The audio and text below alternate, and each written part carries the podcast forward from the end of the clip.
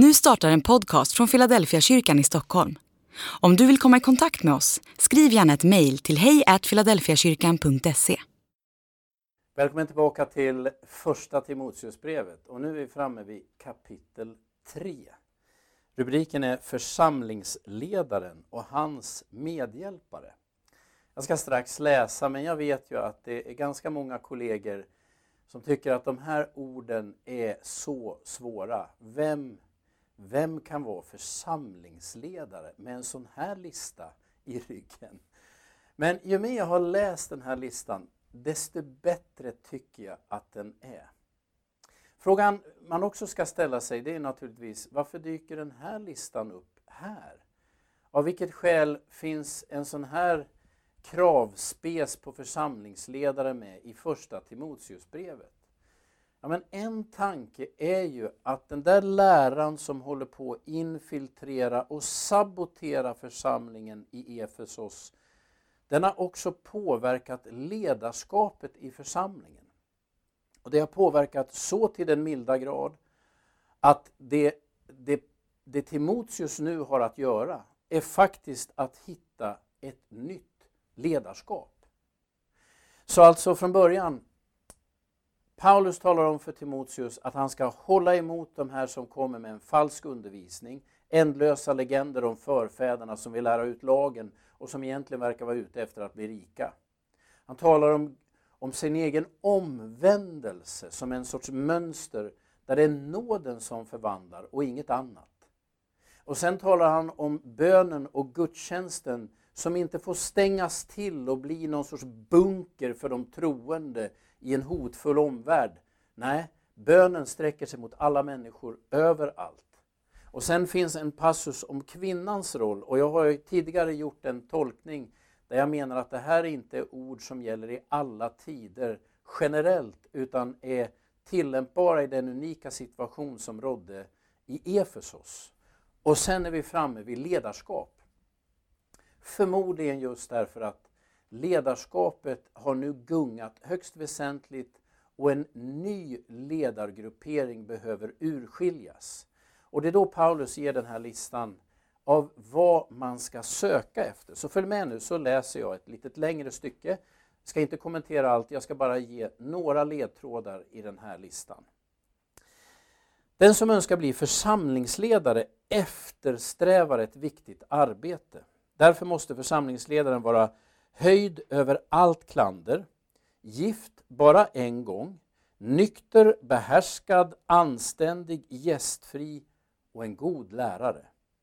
Han får inte missbruka vin och inte vara hårdhänt utan ska vara försynt och fridsam och fri från penningbegär. Där kom pengafrågan in igen, märkte du det? Han ska vara fri från penningbegär. Han ska kunna styra sitt hus och få sina barn att underordna sig. Allt i värdiga former. Nu börjar det bli svettigt i den här listan. För hur ska någon som inte kan styra sitt eget hus kunna ta hand om Guds församling? Han får inte vara nyomvänd så att han blir högmodig och faller under djävulens dom. Dessutom måste han ha gott rykte bland de utomstående så att han inte blir förhånad och går i djävulens fälla. Bara det första jag noterar när jag läser den här listan, det är ju hur lite av det som står här som jag skulle bokföra som andliga kvalifikationer. Jag vet att det där är inte är ett bra språkbruk, men det står ju ingenting om profetisk gåva, nådegåvor eller det enda som står är att han ska vara en god lärare. Och förmodligen hänger ju det samman med att det måste vara en människa som är djupt förankrad i evangeliet. För det är ju det som nu står i fråga. Men låt mig nu bara ta med dig i den här listan och påpeka några saker. Jag vill börja med de första orden som står. Därför måste församlingsledaren vara höjd över allt klander. Det vill säga, det ska inte finnas för mycket att hacka på. Det betyder ju inte att det finns människor utan lik i garderoben. Det tror jag inte existerar. Men det får inte vara människor där det helt uppenbart är problem. Och det som ju är intressant är att ganska mycket av det här rör vid det vi skulle kalla familjeliv. Gift bara en gång. Han ska få sina barn att underordna sig i värdiga former, för hur ska någon som inte kan styra sitt eget hus kunna ta hand om Guds församling? Låt oss bara stanna där en liten stund. Gift en gång ordning på sina ungar. I den grekiska grundtexten står det en kvinnas man. Tre ord. I Sverige tror jag vi alla tänker man får inte vara skild. Det är det han säger. Alltså är du skild kommer du inte i fråga. Läser du en arabisk bibel så står det gift med bara en kvinna. Och i, i arabvärlden är kanske inte skilsmässa den stora frågan utan polygami. Alltså det är två helt olika saker. Antingen så ska man ju tolka det där gift bara en gång så att du inte är skild. Eller också ska du vara gift med bara en kvinna. Men det finns, det finns fler möjliga tolkningsalternativ. Det skulle kunna vara så att om du har varit gift och din fru har dött, då får du inte gifta om dig för du ska vara en kvinnas man. Det skulle också kunna vara det precis motsatta. Om du har varit gift och din kvinna dör, då måste du gifta om dig. För du ska vara en kvinnas man. Och så finns det ju ett femte alternativ. Om du är ogift, alltså om du inte har familj, nej då är du inte aktuell. Så var jag, ja, nu har du fått fem olika alternativ. Antingen inte skild, eller inte polygami, eller om din fru har dött, ska du gifta om dig, eller om din fru har dött, får du inte gifta om dig, eller om du är ogift, då kommer du inte i fråga. Sanningen är att vi inte tvärsäkert vet exakt vad Paulus syftar på. Jag har en tolkning och den är beroende helt av kontexten, alltså den situation där Paulus nu skriver. Om du läser i kapitel 4, jag läser från vers 1, så kanske man hittar en ledtråd. Anden säger uttryckligen att under den återstående tiden ska några avfalla från tron och lyssna till andar som bedrar och till demoners läror. Spridda av hycklande lögnare med bortbränt samvete, folk som förbjuder äktenskap och kräver att man avstår från föda som Gud har skapat till att ätas under tacksägelse av dem som tror och som känner sanningen. Här skriver Paulus igen om de som infiltrerar församlingen, människor med bortbränt samvete som bedrar och sprider demoners läror. Jag tror att det här är några av de starkaste uttrycken som finns i Nya Testamentet om evangeliets meningsmotståndare. Vad är det de vill förbjuda? Äktenskap. Alltså det verkar som att det här med samliv mellan man och kvinna har varit problematiskt. I den grekiska världen, i den grekiska kulturvärlden så sågs ju allt fysiskt som lågt och djuriskt och det andliga, det översinnliga som någonting högt och positivt. Min uppfattning är att Paulus evangeliet gång på gång tar ställning mot den här uppdelningen av världen. Det finns inget lågt och, och nedsättande i att vara man och kvinna, att leva ihop som man och kvinna. Det finns inget negativt med att ha, ha familj, det finns ingenting lågt i sexualiteten. Den är skapad och välsignad av Gud. Men så dyker det upp lärare som drar ändlösa legender om förfäderna och som vill lära ut lagen, förbjuda äktenskap, förbjuda viss typ av mat och som djupast sett bara vill tjäna stålar på alltihopa. Säger Paulus att den ni nu ska välja som ledare, min tolkning nu, det är bra om han är gift. Av det enkla skälet att då kan inte evangeliets motståndare få den haken på honom. Han är gift. Sen står det att man ska få sina barn att underordna sig allt i värdiga former. Uh, det där skaver, tror jag ganska många tycker. Vad betyder de där orden? Ja, men låt mig först säga att barns underordning i den antika världen, det var ju en lagstiftningsfråga. Det vill säga att barn skulle ha rätt att göra revolt eller protestera mot sina föräldrar, ungefär som våra barn har i vår tid, fanns inte på kartan. Som barn var du totalt underställd din förälder eller din pappa. Detta är ett patriarkalt samhälle där mannens ord i familjen är lag och han har hela det lagstiftningsapparaturen på sin sida. Så när Paulus säger att barn ska underordna sig så är, ja, det finns ju inget att diskutera. Men tillägget är intressant. Det ska ske i värdiga former. Det är intressant. Att en förälder eller en pappa i det här sammanhanget fick sina barn att underordna sig, det var på något sätt självklart. Men frågan är hur, med vilka metoder? Och då säger Paulus, den ni väljer som församlingsledare måste lyckas med värdiga former. För om du inte kan göra det i din familj, hur ska det då gå i församlingen? Vad betyder det här? Ja, men det vet ju ni att det finns många i församlingen som har fostrat sina barn, ibland med hot eller tryck eller tvång. Det är ovärdigt. Vad ska alla andra säga? Tänk på de andra. Barn som hela tiden lever med en sorts obehaglig hotbild bakom sig. Det är ovärdigt. Alltså sättet du fostrar dina barn ska vara värdigt.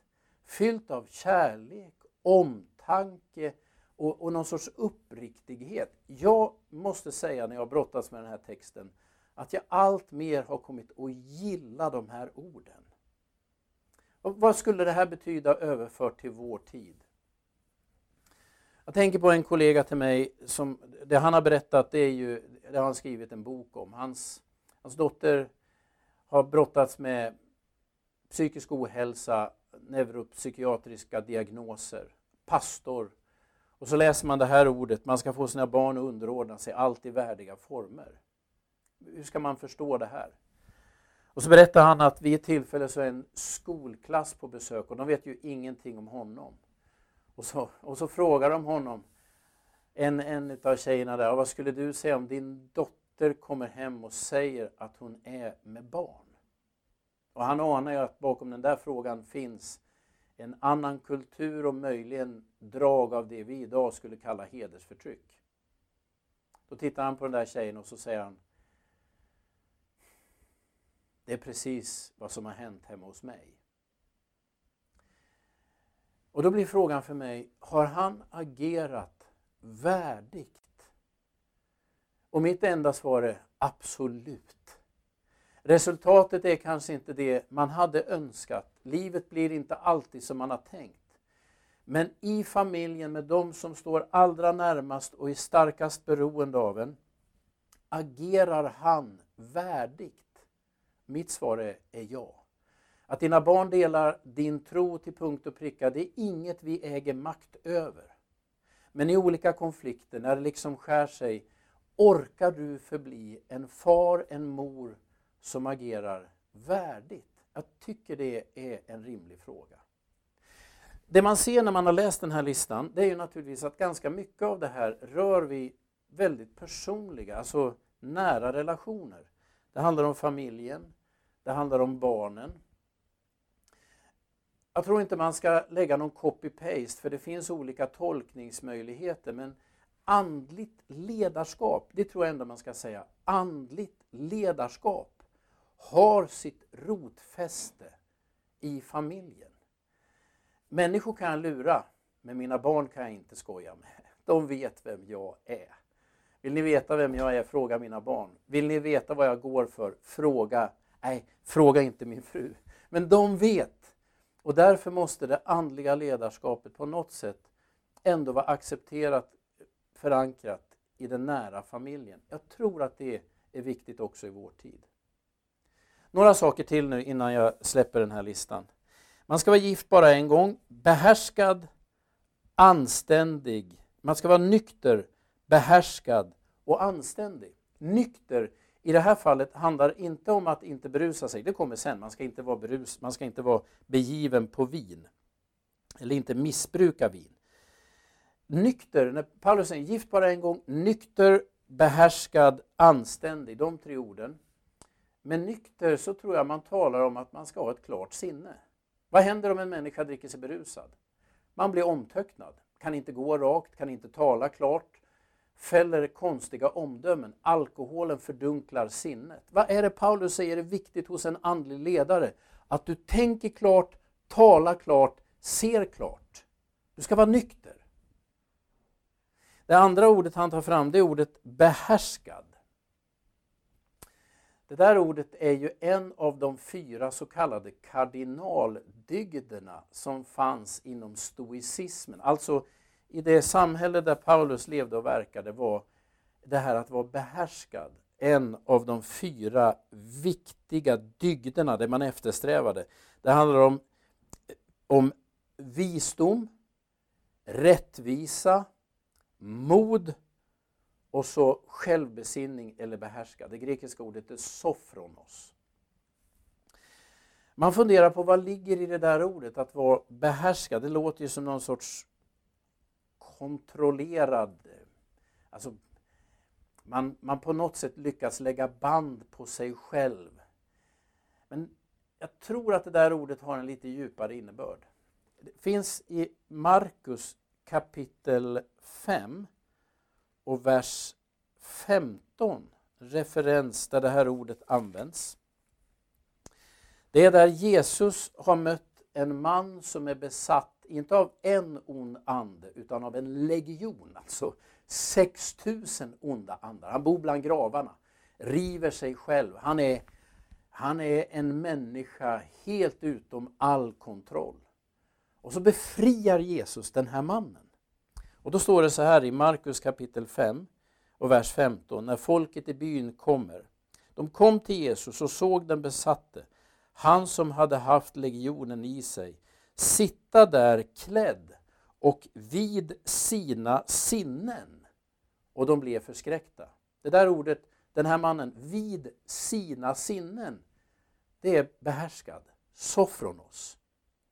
Alltså han som har varit under onda andars makt, okontrollerad, självskadebeteende.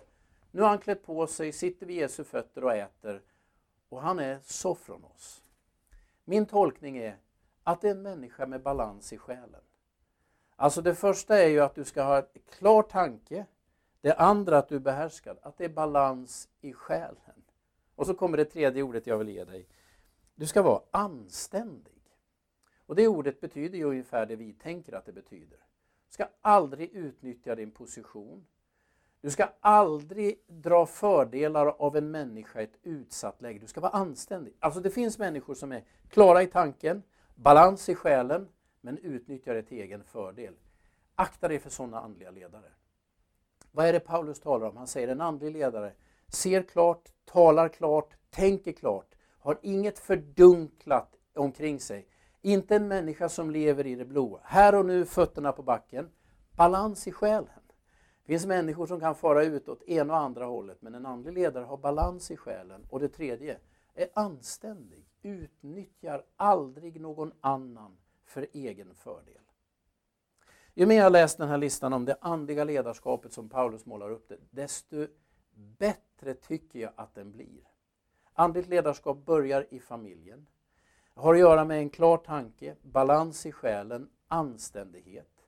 Mycket mer av det vi egentligen kallar karaktär än det vi beskriver som karisma. Till sist. Det finns en sak i den här listan som jag, som jag nog tror att vi aldrig har tillämpat. Det är med det sista som Paulus står. De ska ha gott rykte bland de utomstående så att de inte blir förhånade och går i djävulens fälla. När jag blev tillfrågad om att bli föreståndare i Philadelphia så hade, blev jag först intervjuad av en liten grupp och sen av hela församlingsledningen, över 100 personer. Och till sist så blev jag utfrågad ett par timmar av hela församlingen. Men det var ju ingen som frågade näringsidkarna här omkring vad de tänkte om mig eller förhörde sig om mina grannar hemma i Göteborg, vad de hade att säga om mig, för det var därför jag kom när jag kom hit. Jag tror aldrig vi har frågat människor utanför kyrkan om de tycker att våra pastorer är lämpliga som andliga ledare. Men det är vad Paulus säger. Det vill säga, skulle du kunna tänka dig att göra en bilaffär med våran pastor? Skulle du lita på hans ord? Även om du delar hans tro, skulle du våga anförtro dig till den här personen? Är det här en människa som, som du känner faktiskt är trovärdig? Det är inte bara församlingsfolket som Paulus lutar sig mot när han talar om att utvälja nya ledare. Det är som han också säger, kolla polarna i fotbollsklubben, hör vad grannen säger, hör vad de han har gjort affärer med har att säga. Det har viss betydelse. Inte så dumt. Ju mer jag läser den här listan om kraven på andliga ledare, ju bättre tycker jag att den är. Hoppas du också ska kunna se det. Gud välsigna dig den här dagen.